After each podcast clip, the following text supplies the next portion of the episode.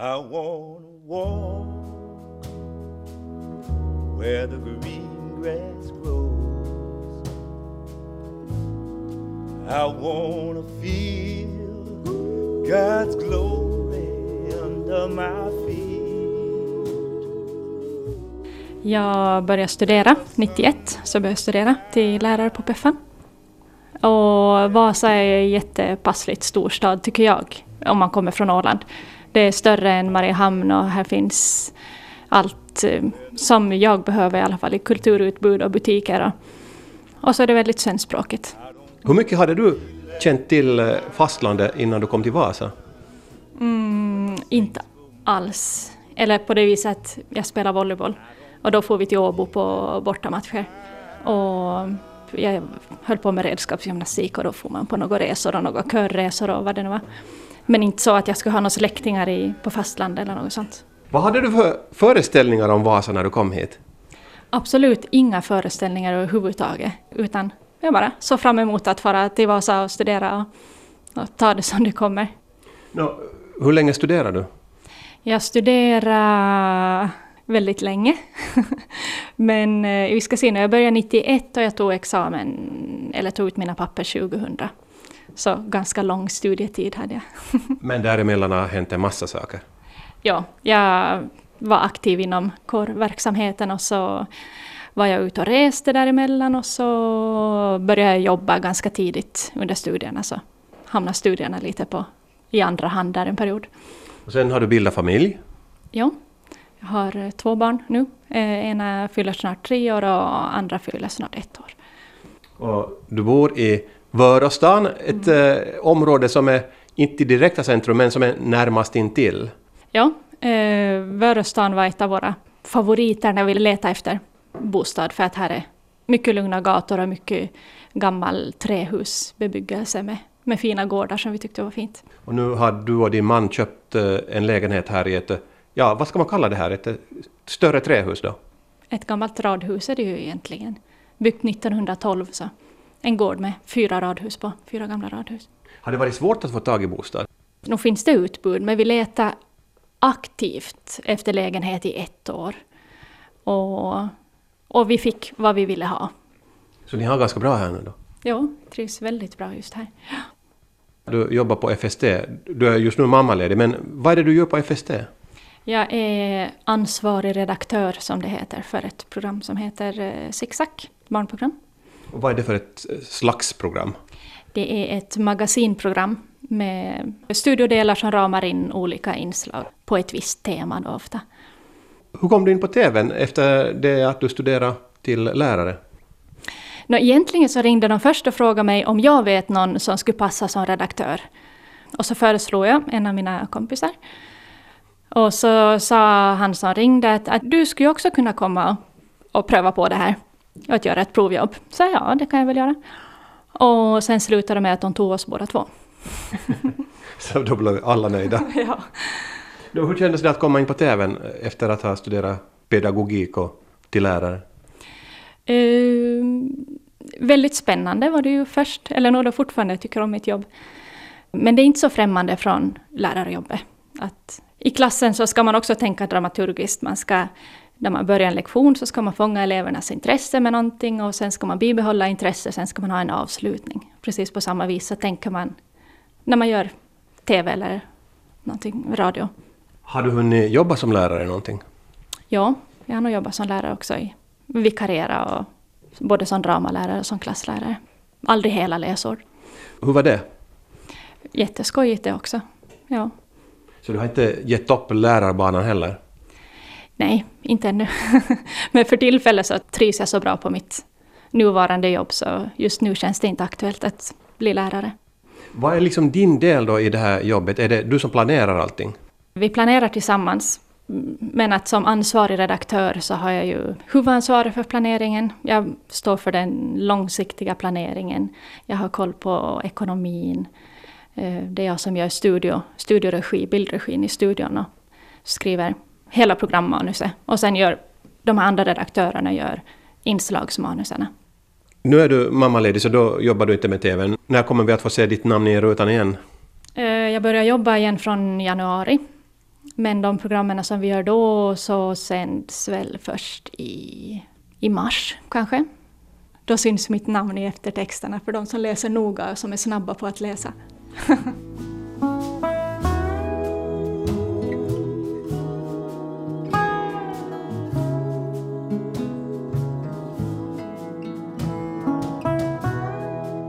Så Vasa, hurdan stad tycker du att den är? Ja, på vilket vis menar du? Ja, men vad känner du för Vasa, alltså som stad att bo i? Har du någon speciell kärlek till den här staden? Eh, jag tycker Vasa är jättebra att bo i just med tanke på storleken. Man kan cykla överallt. Men ändå är den så pass stor så att här finns just svenskspråkig teater som har jättebra utbud. Och det finns flera olika biografer och det finns också en biograf som visar lite udda filmer. Och butiker finns det allt som jag behöver och alla de här större klädkedjorna och allt sånt. Eh, det enda är att det är för långt borta från södra Finland. Skulle Vasa ligga ungefär där Björneborg ligger så skulle det vara perfekt. Hur klarar du av det då?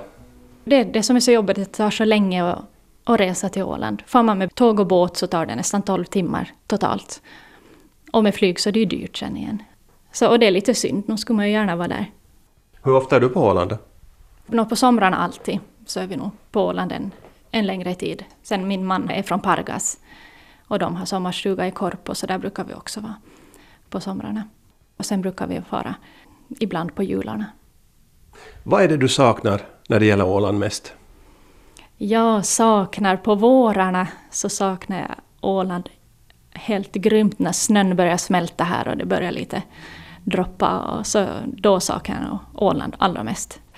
Just den här våren när det börjar komma blommor på Åland, blåsippor och, och vitsippor och gullvivor som jag inte har sett på flera år nu för att jag har inte varit på Åland på vårarna. Det är liksom är alltid dålig tid att resa av olika anledningar. Men Och här finns inga vitsippor tyvärr alltid när jag klagar här så "Äh, det finns ju inga blommor här. Så jag, jo, visst finns det blommor. Det finns bakom min mommos stuga ute i Malax. Ska jag vara ute i Malax och se på era vitsippor? Nå, vad är det som du tycker är bra här som inte finns på Åland? Finns det någonting sånt här? Uh, nå, naturmässigt så finns det väl inte något som skulle vara bättre än på Åland. Så patriotisk är jag nog. Att här är det ju väldigt, det är platt och sen får man ut i skärgården så är det bara stenar och stenar och inga ordentliga klippor och alla stränder är bara gyttja eller så är det stenar. Och, Men om du tänker på andra saker då, finns det någonting här som du tycker absolut är bättre än på Åland? Någonting som gör ditt liv rikare när du bor här än om du hade bott på Åland? Mm. Jag tycker det är väldigt skönt att bo i en lite större stad nu. Jag är väldigt teaterintresserad. Det är ju absolut jättebra att ha Vasateater här. Det finns ju teater på Åland också förstås, men, men större utbud här förstås. Du har ju inte den här sociala kontrollen här på samma sätt som du har om du bor i en liten kommun på Åland eller också i Mariehamn. Känner du att det är någon fördel eller, eller nackdel att bo i ett större samhälle? Jag har aldrig störts av den här sociala kontrollen på Åland. Jag förstår att man kan störa sig också på det, att, att det är så litet och sådär.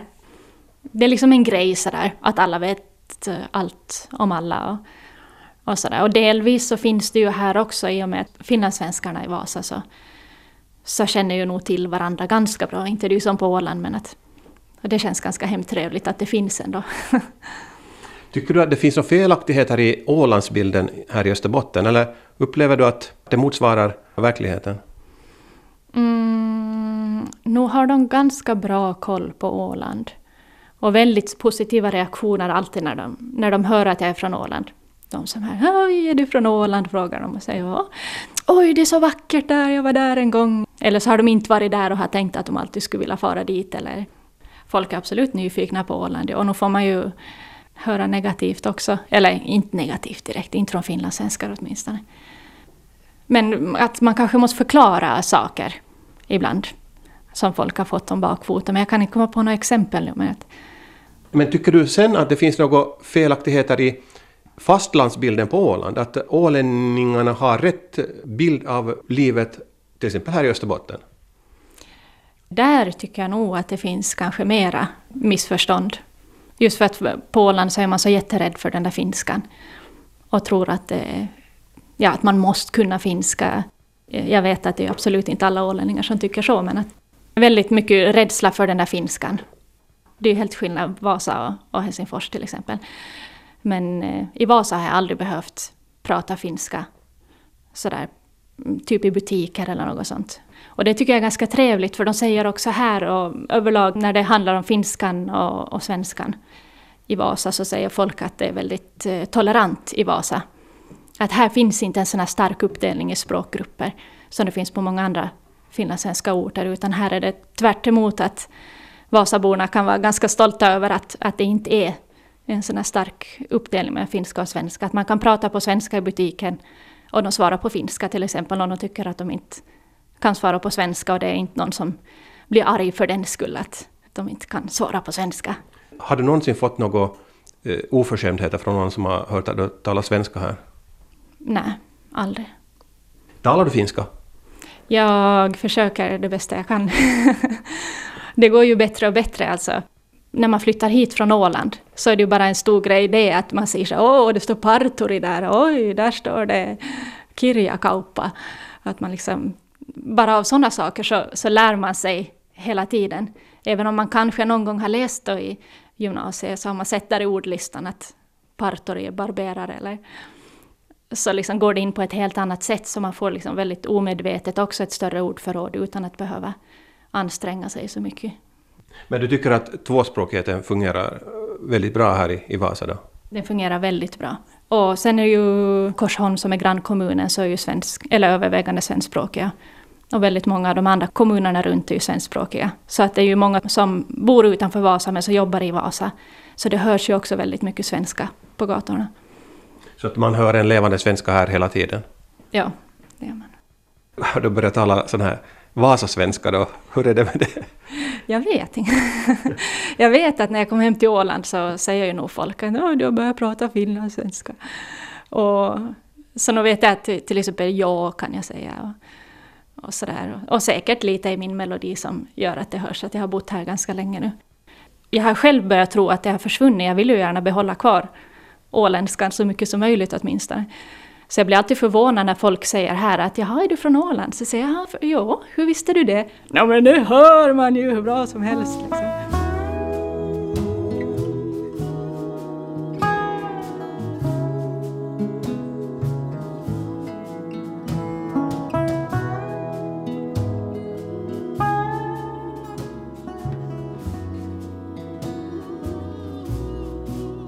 En sak som jag personligen brukar tänka mycket på när jag bor på Åland är att jag slipper de här hemska, stränga, kalla vintrarna. Hur känner du för det? Jag tycker det är jätteskönt med ordentligt kallt på vintern, för då hålls snön kvar. Det är ju faktiskt en nackdel med Åland. Men alltså, drar du nytta av snön då? Alltså, åker du skidor på vintern?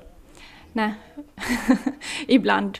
Och skrinnar ibland, men det är inte, absolut inte en av mina favorithobbyer. Men jag tycker bara om när det är kallt och när det är mycket snö och när snön hålls kvar och det knarrar under fötterna när man går. Och det är bara att klä på sig ordentligt så är det skönt. Man brukar säga att sjukvården och, och sån här socialvård fungerar väldigt bra på Åland. Hur är det här när man ska till läkaren eller när ni ska ha dagvård åt era barn? Hur fungerar det jämfört med Åland? Det är ju jätteläkarbrist här just nu. Så vi har försäkringar för båda barnen så vi går privat med dem. Det var någon söndag tror jag som Aida blev sjuk, eller som hon var så sjuk så vi for till hälsocentralen och då satt vi nog i fyra timmar och väntade på att få komma in till läkare. Men dagvården då, hur fungerar den här? Är den okej? Okay? Den är nog okej. Okay. Där upplever jag nog att, att det inte är desto större problem utan att man får nog dagvårdsplats.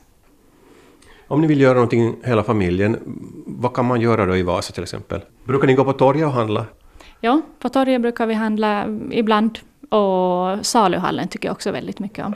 Man handlar nog där lite för sällan, att jag skulle gärna handla där oftare men mysigt och bra betjäning just det där med köttdisk och mycket ekologiska produkter och sånt. Sen klagar ju folk väldigt mycket på Åland på att bensinen är dyr och maten är dyr och allting är dyrt där på grund av transporterna. Hur upplever du prisnivån här?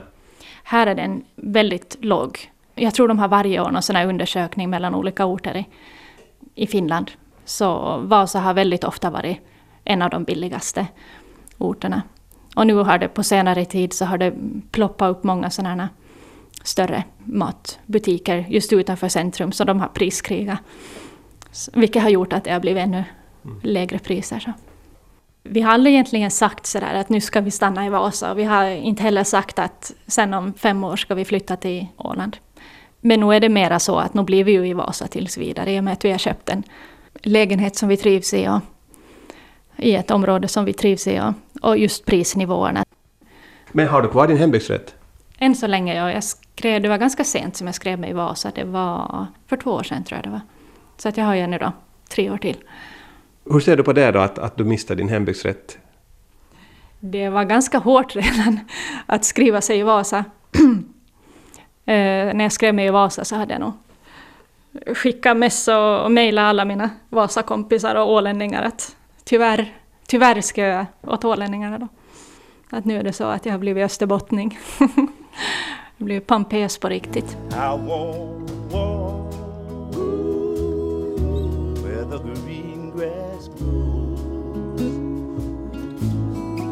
I wanna feel God's glory under my feet. Under my feet. Where the sun does shine and the warm wind blows. Keep me walking.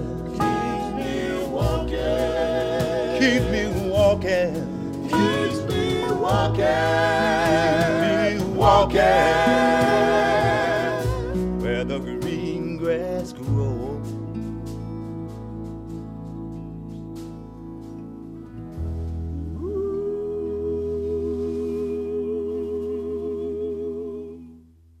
Vi har träffat Sandra Wikstrand som flyttade till Vasa 1991. Och nu ska vi få träffa missionärssonen som spelar trumpet och syr lapptäcken på sin fritid, men som 2004 arbetade som kultursekreterare i Korsholms kommun utanför Vasa i Österbotten.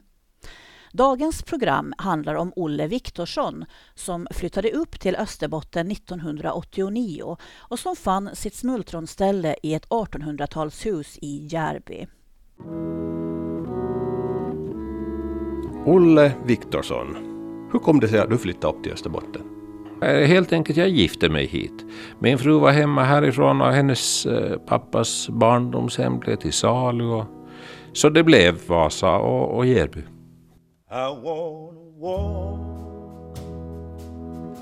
where the green grass grows. I wanna feel God's feet. Och nu bor du här med din fru och uh, barn? Två barn, en pojke och en flicka, Jakob och Fredrika. I ett gammalt uh, jordbrukarhem? Ja, det är en gammal stuga. Vi vet att den flyttades hit 1859. Men hur gammal den är vet vi inte. Vi har försökt restaurera den i gammal stil med eh, takstockar och, och gammal öppen spis och plankgolv och så vidare. Lite dragigt och lite kallt är det, men, men vi trivs. Om vi skulle ta en kort presentation av dig, en snabb eh, resumé av vad du har gjort innan du kom till Österbotten, hur skulle det bli ungefär? Född i Borgå uppvuxen i Mariehamn. Tio år, hela 70-talet bosatt i Göteborg. Från den tiden har jag tre pojkar, de är alla vuxna. Och har idag egna familjer, jag är farfar med andra ord tre år i början på 80-talet var jag handikappkonsulent på Åland. Jag var med om att uh, utveckla färdtjänsten och taltidningen och också med om att starta Handikappförbundet. Jag återupptog förfallna studier i Åbo och eh, var där i sex år och sen 89 så har jag varit i Vasa. Jag är anställd som kultursekreterare i Korsholms kommun grannkommunen till Vasastad. Men du har inte studerat kulturhistoria eller någonting liknande utan du är polstud fortfarande? Jag är polstud fortfarande och blir antagligen aldrig något mer. Men jag har alltid haft ett mycket stort intresse för framförallt lokalhistoria och historia men också för uh, konst och musik utan att uh, på något sätt utöva det själv. Du hade en förklaring till att du fick det här jobbet. Vilken var den? Ja, det blev, det blev alltså ett vikariat ledigt och, och jag brukar skämtsamt säga att jag kanske inte visste så mycket om kultur när jag sökte det, men jag såg ut i alla fall som en kulturarbetare med skägg och långt hår. Mm. Och det gör du fortfarande? Nå, något ditåt i alla fall. Hur är kulturlivet i Österbotten, tycker du? På svenskt håll i Österbotten är kulturlivet oerhört rikt. Korsholms kommun hör till de främsta när det gäller kulturaktiviteter och eh, engagerade människor på kulturområdet. Ditt jobb som kultursekreterare, vad innebär det? För närvarande är kultursekreterartjänsten enbart på deltid av olika orsaker och eh, det betyder alltså att jag får lov att lite begränsa min verksamhet. Jag är sekreterare i kultur och biblioteksnämnden dit också Musikinstitutet hör och jag har hand om bidrag till föreningar och institutioner och eh, sen arrangerar jag och organiserar i viss mån olika kulturaktiviteter, kanske framför allt kultur till eh, skolor och daghem. Trivs du med jobbet? Det är alltid trevligt att träffa människor och se när människor trivs. Alltså kultur är ju ett mått på livskvalitet, på människors trivsel och eh, ett fungerande kulturliv i samhället tar sig också uttryck på det sättet att man kan i princip minska behovet av sjukvård och sådana kostnader. Tycker du att kulturen fungerar så här i Korsholm? Att man skulle kunna tänka sig att folk är mindre sjuka? Jag tror faktiskt att det har, men jag har ju naturligtvis inga belägg för att det gäller. Men människorna i Korshåll trivs med tillvaron, det är ingen tvekan om. Om du tänker på hur ditt liv skulle ha varit om du hade bott på Åland jämfört med ditt liv här i Österbotten, hur tänker du då? En svår fråga. Eh, jag var som sagt tio år i Göteborg. Jag bodde då i en storstad med all dess fart och, och anonymitet. När jag kom tillbaks till Åland 1980 så upptäckte jag att helt plötsligt så var jag inte anonym längre. Var tionde meter på Torggatan var det hej, hej, hej. Och eh, det blev faktiskt eh, lite jobbigt att alltid eh, känna det så att man hade så att säga ögonen på sig. Idag kanske jag skulle klara av att flytta tillbaks och och eh, smälta in på nytt i, i det åländska samhället. Men eh, då, mitt i karriären så att säga, så då var det nog lite jobbigt. Åland är ett litet samhälle, det är relativt eh, slutet på många punkter, inte på alla, på många punkter är ju det åländska samhället väldigt öppet. Man vet ganska mycket om varann man kan kanske säga så här att man månar om varann. Hur är den sociala kontrollen här i Österbotten då? Eh, nå, nog finns den här också, men eh, i synnerhet på landsbygden och, och eh, vissa delar av det mera konservativa samhället. Men den är kanske inte riktigt lika utpräglad eftersom här också finns en språkgräns som gör att man är delvis avskärmad från en stor del av de andra medlemmarna i samhället, det vill säga de som talar det andra språket.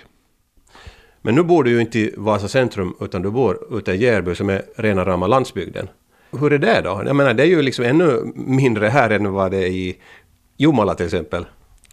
Eh, jo, det är det. Å andra sidan 300 meter bort har vi ren stadsbebyggelse.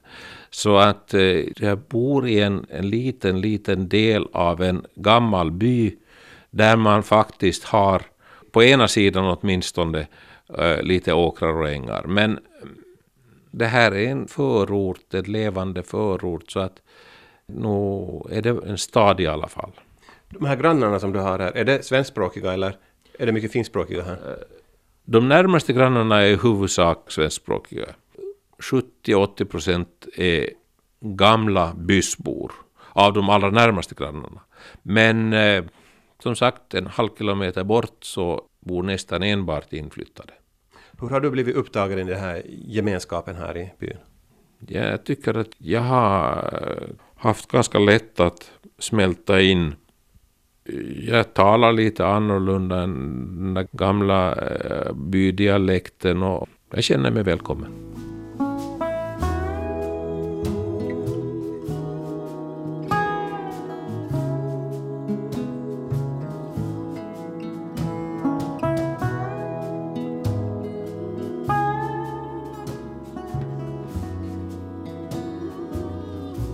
På Åland påstås det ofta att eh, på fastlandet så fungerar inte längre det svenska språket utan allting förfinskas och det blir allt svårare för svenskspråkiga att göra sig gällande. Hur upplever du din situation här i Vasa?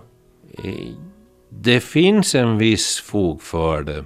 Också här i Vasa på det sättet att eh, jag kan så mycket finska att de inte säljer mig på torget. Men egentligen är jag rätt dålig på finska och det har sina konsekvenser. Inte minst i till exempel politiska beslutande organ, i föreningsliv, i idrottsverksamhet.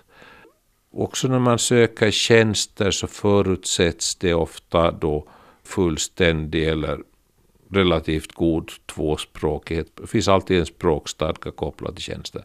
Som gör att enspråkigt svenska har nog eh, lite begränsningar. I Vasa är det väl ändå inte så farligt och, och ännu bättre är det i Korsholm där nästan 75 procent är svenskspråkiga. Men om du till exempel ska ut på stan och handla kläder eller du ska köpa mat inne i centrum, kan du använda svenska språket där? Jag kan alltid använda svenska språket där. Det måste vara mycket speciella specialaffärer där de inte skulle försöka serva mig på svenska om jag begärde det. Så i stort sett så fungerar tvåspråkigheten väldigt bra i Vasa? Det tycker jag. Om den eh, så kallade finlandssvenska flatheten tycker Olle Viktorsson så här. Det finns till exempel människor som i och för sig är helt svenskspråkiga men så fort de går in i en butik så talar de automatiskt finska. Eh, jag gör det inte, jag håller styvt på att alltid börja på svenska men eh, det finns många svenskspråkiga som har så att säga gett upp. Trots att eh, Olle Viktorsson nu bott i Vasa i 15 år har han fortfarande mycket kontakt med Åland. Jo, jag har fortfarande en stuga i, i Jomala som jag regelbundet eh, besöker och återkommer till och, och eh, där vi brukar fira en del av vår semester. Följer du med vad som sker i politiken och i samhället i övrigt? Jodå, jag har prenumererat på tidningen och, och eh, den senaste rubriken är att regeringen är nära att falla. Jag har den ena tidningen och läser den andra på biblioteket. Så jag får båda sidor så att säga. Olle Viktorsson kommer också in på det här med självstyrelse och självständighet. Nu tror jag kanske inte personligen på en fullständig självständighet för Åland men jag är nog glad och tacksam för den åländska självstyrelsen så, så länge den hålls. I ett hundraårsperspektiv så kan det nog mycket väl hända att den är svår att hålla men, men så långt man nu kan se så är ett av de största målen att, det vill säga att bevara självstyrelsen. Men du tror inte på självständighet för Ålands del? Jag har svårt att tänka mig det men att osvuret är bäst. Har du någonsin upplevt dig som en Ålandsambassadör här i Österbotten? Nu talar jag inte en rent åländsk dialekt. Jag har en ganska bra uppblandning och jag tror jag aldrig riktigt, riktigt har pratat den där åländska eh, riktiga dialekten. Eh, någon, någon liten släng eh, naturligtvis har jag nog fått eh, då och då men, men alltså eh, folk har ibland lite svårt att placera mig. En del kan pricka in eh, Åland direkt men jag har nog hört många andra förslag också, allt från Jugoslavien till Norrland. Men när de har prickat in dig då, frågar de dig någonsin om Åland och hur det är på Åland och så här? det händer nog att vi diskuterar Åland och, och uh, väldigt ofta får jag höra att de beklagar att de har bara åkt förbi och aldrig har gett sig tid att, att uh, besöka Åland på riktigt. Och då har jag talat om för dem att det bästa de kan göra det är att cykelsemestra på Åland. Nu är det det faktum alltså att Korsholm, där jag jobbar, det är en ganska stor kommun. Och det är faktiskt, hör och häpna, Finlands största skärgårdskommun. Uh, dit hör alltså hela Replot och Björkarkipelagen. Korsholm har 17 000 invånare och uh, det betyder alltså två tredjedelar av Ålands hela befolkning. Det jag saknar mest är ju de här kala skärgårdsklipporna eh, de finns inte här. Så när de talar om skärgårdar så är det något som jag inte kan skriva under på. Jag brukar retas med Korsholmarna och Replotborna att det är ju ingen riktig skärgård eftersom det inte finns klippor, det finns bara sten. Och eh, oftast så får jag nog ett tveksamt nickande till svar.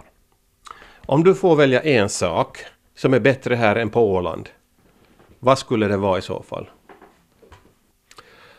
Det finns en sak som, som jag tycker att är kanske bättre för mig här. Det är att jag kan sätta mig i bilen och så kör jag 500 kilometer åt vilket håll jag vill. Utan att behöva vänta på färjan. Det är frihet? Det är en form av frihet som jag lite en aning saknade på Åland när jag bodde där sista perioden. Efter alltså att ha varit i Göteborg. Det där friheten att när som helst utan att behöva anpassa sig till platser och bokningar och diverse saker kunna ge sig av. Men gör du det också? Nej, det betyder inte alls att jag gör det, men möjligheten att kunna göra det, den du, är värdefull. Men har du gjort det då? Ja, jo, i viss mån har jag nog gjort det någon gång, ja. Mm. Har du sett mycket av Finland då? Jag har sett en del och jag skulle vilja se ännu mer. Men om du får välja ut en sak som du tycker är bättre på Åland än i Österbotten då? Vad skulle det vara? Det är landskapet, grönskan, blommorna och naturen. Och klipporna. Här är det mest stenar. Här är platt och här är sten. Men det kan ju också vara vackert. Jo, men eh, jag har vuxit upp med en annan skönhet som finns alltså kvar i, i, i botten och den kommer jag aldrig ifrån. Betyder det då att när Olle Viktorsson blir pensionär och, och fru med så då kommer du att flytta tillbaka till Åland? Det är en sak som jag omöjligt kan svara på. Jag skulle kunna tänka mig det, ja. Men om det blir så, det vet jag. Man måste ju anpassa sig till andra saker också, till omgivningen, till barn, barnbarn, till eh, hustrus eventuella önskemål och, och andra släktingar förhållanden. Eh, det finns många andra som har upplevt samma sak, att efter ett liv på många år på en ort så har de sina kontaktytor där de bor och vill sist och slutligen inte bryta dem när de går i pension. Men du kan alltså tänka dig att få ett eh, mycket bra liv här uppe i Österbotten bland alla stenarna och i det platta landet på din ålders höst, trots allt? Det kan jag säkert. Det är inte huvudsaken hur det ser ut, utan ett gott liv får man av de människor man bor tillsammans med.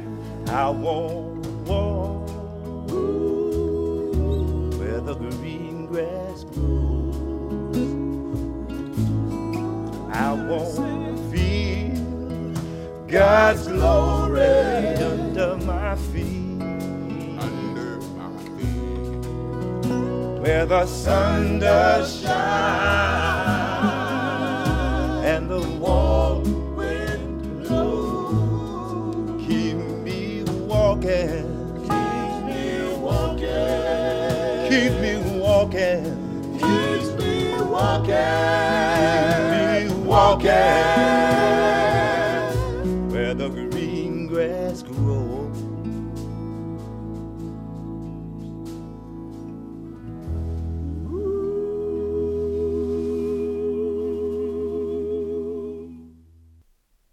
träffat Olle Viktorsson som bor i Järby som hör till Vasa stad.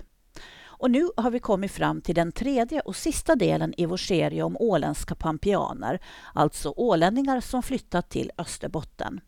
Den här gången så ska vi ta er till Sydösterbotten där reporter P.O. Svarvar, själv pampian, har fått napp. Just nu befinner jag mig på en bensinmack i Närpes i Österbotten och det är minus 15-16 grader kallt. Det är mitten av november och eh, här bredvid mig står en man som är hemma från Åland och eh, som har bott i Närpes i sju år men kommer egentligen från Mariehamn. Bengt Karlsson, vad gör du här i Närpes egentligen?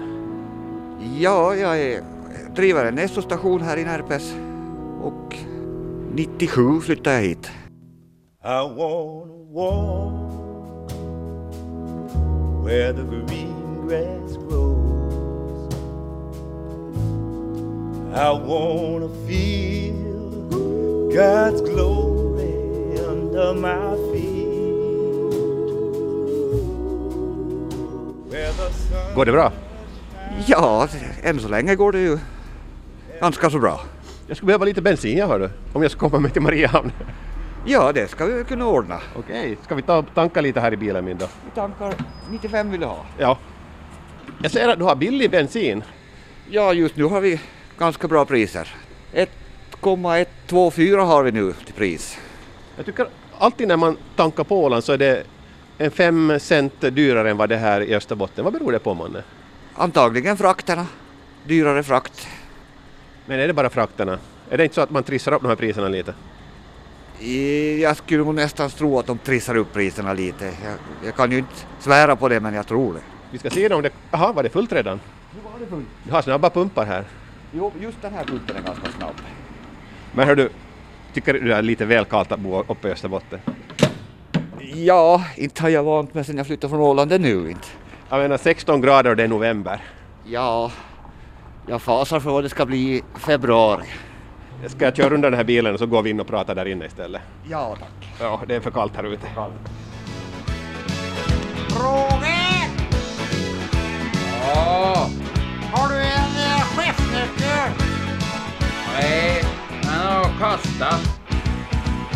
Kunderna kommer, kunderna går. På Royce och Rogers Ålänningen Bengt Karlsson driver alltså en bensinstation tillsammans med sin fru Helena strax utanför Närpes centrum. I stationsbyggnaden finns också en liten kafeteria där man kan få sig en kopp kaffe, bullar och snabbmat.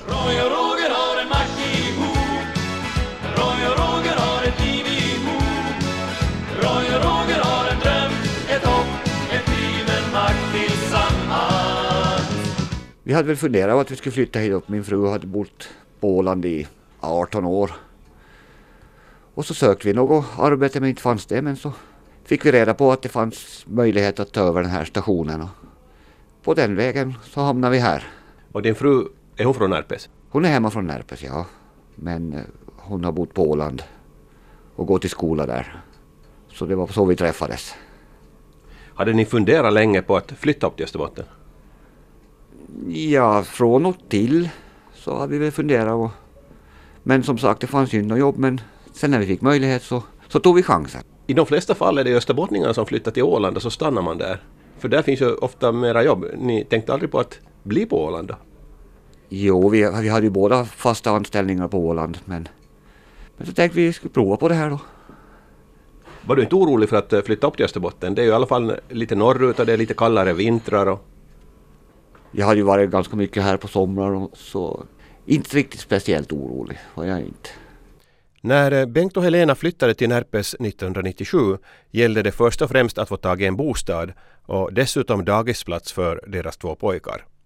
Sedan skulle företaget startas upp och nu efter sju års slit tycker Bengt att det går hyfsat.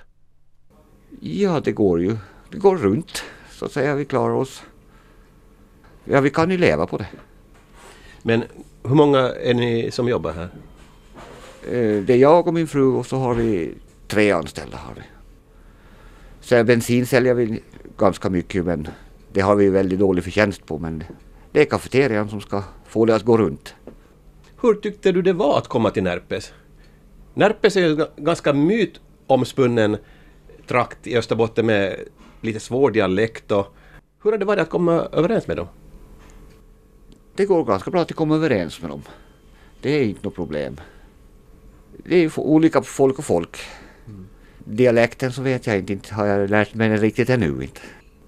Jag ber Bengt tala lite närpesiska. Men då blir det tyst. Vart jag ju precis ställd här. Hitche bensinin, hej notan bäst he. Det där lät inte riktigt som närpesiska. Hur ska man säga det? Nej, Närpes dialekt det är inte lätt det. Istället får vi låta sångaren Lasse Eriksson bjuda på ett smakprov. Näsby city. Vi är som förr Eller kanske lite större. Så jag kommer hem bakåt mycket år. I Sverige. Sen var Nilsa kiosken förr i tiden. Det var långt förr i halva Hallin och Vridin Jag minns då Nils skar korvin 63 Ja, ja jag minns! Det var Holes rödigt Förskärheim. Jag minns Kraftas fotbollslaget och Panzinin. Det var riktig kraft Men du förstår närpesiska? Ja, jag förstår. Fast det finns ju vissa ord som man får gissa sig till sammanhanget. Vad är det bästa med att bo i Österbotten jämfört med Åland? Det är ju... Vad ska jag säga? Man är ju inte beroende av färjor och man kan sätta sig i bilen och köra vart man ska. Bengt Karlsson tycker att prisnivån i Österbotten är ytterligare en fördel i jämförelsen med att bo på Åland. Ja, man tänker på matpriser och, och man har hyran och, och sådant. Matpriserna är säkert 25-30 procent billigare. Det blir billigare att leva här? Det är betydligt billigare att leva här än, än på Åland. Vi försöker nog handla här i Närpes men nu får man ju till Vasa om det inte finns, om det inte finns här i byn. Trots att Närpes numera är stad är det ändå som att bo på landsbygden, säger Bengt. Och det har han egentligen ingenting emot. Men det som han saknar från Åland, det är först och främst närheten till vattnet. Isalunda är det inte långt ner till sjön, 5-6 kilometer men, men inte det som man bor i Mariehamn, att man ser sjön på båda sidor. Man ser vattnet bara åt ena sidan här? Här ser man det bara åt ena sidan och då får man ju åka bil. Vi har ingen sommarstuga här. Och det är inte så bra, roligt att köra båt här för det är mest bara stenar överallt. Det finns ju nästan ingen skärgård här. Det är nästan om man åker ner till sjön så är det nästan öppna havet med en gång. I ett eh, tidigare program i den här serien kunde vi höra Sandra Wikstrand berätta att det hon saknade mest uppe i Österbotten, det var de åländska vårblommorna. Och samma är det för Bengt Karlsson. Speciellt vitsipporna saknar han om vårarna. Och jägare är han också, men någon vårjakt förekommer inte i Österbotten. Men eh, höstjakten på änder har vi ju och, och vigg och knipor och sånt. Nu far jag alltid till Åland på, på våren. Det är nog helt annorlunda än vad det här. Hur ofta köper du svartbröd och äter Ålandspannkaka här? Numera finns det ju att köpa året om. Och Ålandspannkaka kan man ju laga även här. Det finns en åländsk maträtt som Bengt ogärna vill vara utan när det vankas en fest. Och det är gravad sik. Men, men. Det är inte samma sik som, som finns på Åland. Så det är nog lite skillnad i alla fall. Och ändå så bor du här. ja, det är nog lite skillnad men jag har ju valt att bo här så kanske vi flyttar tillbaks en dag. Man vet aldrig. Men du trivs bra här? Ja, jag trivs väldigt bra här. Ungefär samma mentalitet på folk som på Åland. Om man eh, skulle säga att Åland är äppelriket så är det här väl tomatriket ändå fortfarande? Ja, ja tomat och gurka odlar de. De flesta som jag vet. Ja, vårt symasken es syns väl stilja? Pappas skåda' vårt lagga till ett dyngvagn jag minns Det var Ale i kardan Det var förr som man var smått och pnosig Då man var ung och fosig, ja allting var en skrytpäls. Ja, 63. Och naturligtvis vill jag också veta hur det står till med ålänningen Bengt Karlssons kunskaper i det finska språket. Ja, den är nog inte, inte vad den borde vara om man ska bo här. Vi ser väldigt mycket finsktalande kunder har vi. För eh, det är ju inte så långt, bara på andra sidan riksåttan så, så är enspråkigt finskt. Nå, vad gör du då om en kund kommer och bara pratar finska med dig? Går du över till engelska då? Nej, det brukar inte heller gå. Men eh, jag kan väl nog lite finska så att så jag förstår vad de menar. Och, men det brukar nog lösa sig. Det har aldrig blivit sådär att någon har blivit arg på dig för att du kan finska? Det händer nog. Det finns nog många som inte förstår eller man inte talar finska fast man bor i Finland. Men det är ingenting som du tycker är obehagligt det här att, att, att eh, man kan råka ut för sånt där eller? Eller känns det otrevligt? Ja, ibland kan det kännas otrevligt men jag tycker att det, det har blivit mera accepterat att man pratar bara svenska än Bengt poängterar att det inte är Närpesbor som kritiserar honom för hans dåliga kunskaper i finska, utan förbipasserande bensinkunder. När du vill leva ett familjeliv då, har ni något intresse liksom som ni kan göra tillsammans eller hinner du med det, det livet? Jo, nog hinner jag med. Vi, nå på vintern så är det mycket skidåkning. Vi har, eh, det finns en slalombacke en bit härifrån. Är det på Vargberget som det där? Nej, det är i Teuva, det är ett sånt här, Parra heter det, ett sånt här sportfritidscentrum. Och längsta pisten är väl en 500-600 meter. Så när det blir fint väder nu då så åker ni på helgerna dit och åker slalom ibland då? Ja, på helgerna kan man åka och de har även öppet på kvällarna. Följer du med vad som händer på Åland? Ja, det gör jag. Jag läser. Jag prenumererar på Ålandstidningen. Det händer rätt ofta att folk i Bengts närhet diskuterar saker som händer på Åland. Nu senast har det varit mycket kommentarer kring chipsaffären och speciellt IFK Mariehamns avancemang till mästerskapsserien i fotboll. Ja, jag minns, jag minns speciellt då när straff skulle läggas. Ja, då rusar vi Heile läktar'in, Heile läktar'in bak för Tadeoras mål. Och så brukar vi ropa, eh, vad var vi ropa? Vi, vi ropar inte skjut Uno ja, skjut Uno. Ja, ja skjut Uno. Fick nog höra mycket här nu när, när IFK gick upp i ettan. Tyvärr var jag inte själv till Björneborg fast jag inte har så långt dit. Men eh, vad jag förstod var det många som åkte buss dit. Ja, fotbollsintresset är ju väldigt stort här i Närpes eftersom de har kraft som har spelat också i, i ettan. Ja, det är väldigt mycket fotboll. Åtminstone på sommaren. De flesta Närpesbor ser Åland som någonting väldigt positivt, säger Bengt Karlsson. Det är ju väldigt många som har släktingar och bekanta som bor på Åland som är härifrån. Och många som har sina barn kanske går i skolor där. Och Hur är det med barnen och frugan då? Hur mycket ålän, ålänningar är de? ja, barnen är ju, de är ju födda på Åland så vi pratar ju i princip åländska hemma. Och barnen pratar ju, fast det heter ju högsvenska här. Har barnen någon gång sagt att eh, de skulle vilja hellre flytta till Åland tillbaks eller trivs de bra här i Närpes? Nej, de trivs nog bra. Inte har de aldrig sagt att de skulle vilja flytta tillbaks. Hur blir det med dig själv och din fru och hela familjen då så småningom? Kommer ni att stanna här eller? Det vet man ju inte. För nu för tillfället så ska vi ju nog stanna här men kanske en dag att vi flyttar till, tillbaks till Åland. Det vet man aldrig.